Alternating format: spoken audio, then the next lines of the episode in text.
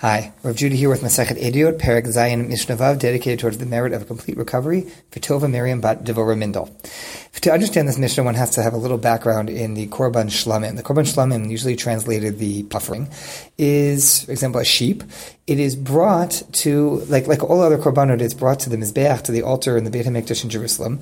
A portion of it goes, like all korbanot, a portion of it goes to the Kohanim, like many korbanot, and then the bulk of it is reserved for its owner to eat. Uh, this is a way that people ate meat uh, that is holy, and sometimes you have a requirement, either a you know mitzvah given your personal state or the holiday that you have to bring a shlamim. Sometimes people brought a shlamim because they want to have a, a great meal, a festive meal. They want to celebrate a I don't know, maybe a family simcha, but make it kodesh meat, make it holy meat. It has to be eaten within the city of Jerusalem. You can, you can eat it outside the Beit HaMikdash, but should be eaten within the confines of the uh, of the city. Now, given that it is eaten, um, here comes the question. If one designated an animal to be a, a korban shlamim, and then you're supposed to bring those korbanot right away, but for some reason you were detained, time went by, and the animal gave birth to female sheep, and now there's a baby lamb, what is the status of that lamb? Hey, Rabbi Yeshua of Papias, alvlata shlamim shikrav shlamim.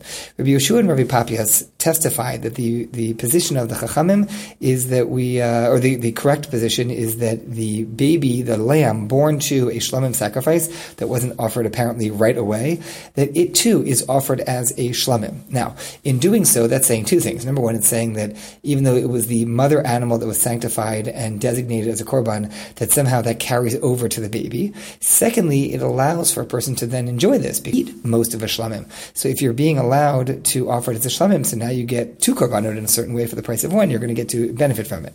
Now, the chachamim, or Rishon Rabbi Papias, are saying that that's the correct position, disagreeing with Rabbi Lazar. Rabbi Lazar said, no, no, no, no, no, you're not supposed to do that. You were supposed to bring a korban to the Beit HaMikdash right away. The fact that you decide to wait around, that's going to lead to all kinds of troubles. People are going to delay korbanot. They're going to try to raise entire flocks out of something that was designated out of a korban. It's wrong.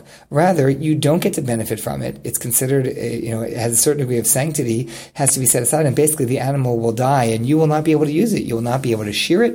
You will not be able to use its milk. You will not be able to eat it. You will get nothing, says Rabbi Lazar, because you shouldn't have done that. You were supposed to bring the mother to the Beit HaMikdash, period, end of story, and your delays are only going in a direction of trying to enhance your own, you know, experience or give yourself something. That's not appropriate. But the Chachamim say, "V'Chachamim omrim yikrav." So the Chachamim say uh, it should still be uh, should still be offered uh, because it, this animal is uh, is uh, it, it is a shlamim, and you're allowed to do that. We're not we're not too worried that you're going to start making a whole scam out of this. Amr of Papias, or Papias then testified specifically to a case of this.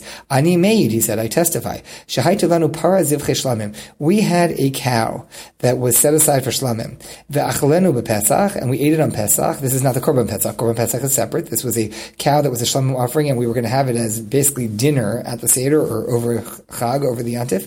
Ve'achalenu vlada shlamim bechag. We also ate its child because apparently it wasn't brought right away and it gave birth to a calf. That calf was then eaten as also a shlemim on the chag. So he says, I'm telling you, you're allowed to offer the, the child, the baby, then when it wasn't brought right away, you're allowed to offer the baby as shlamim.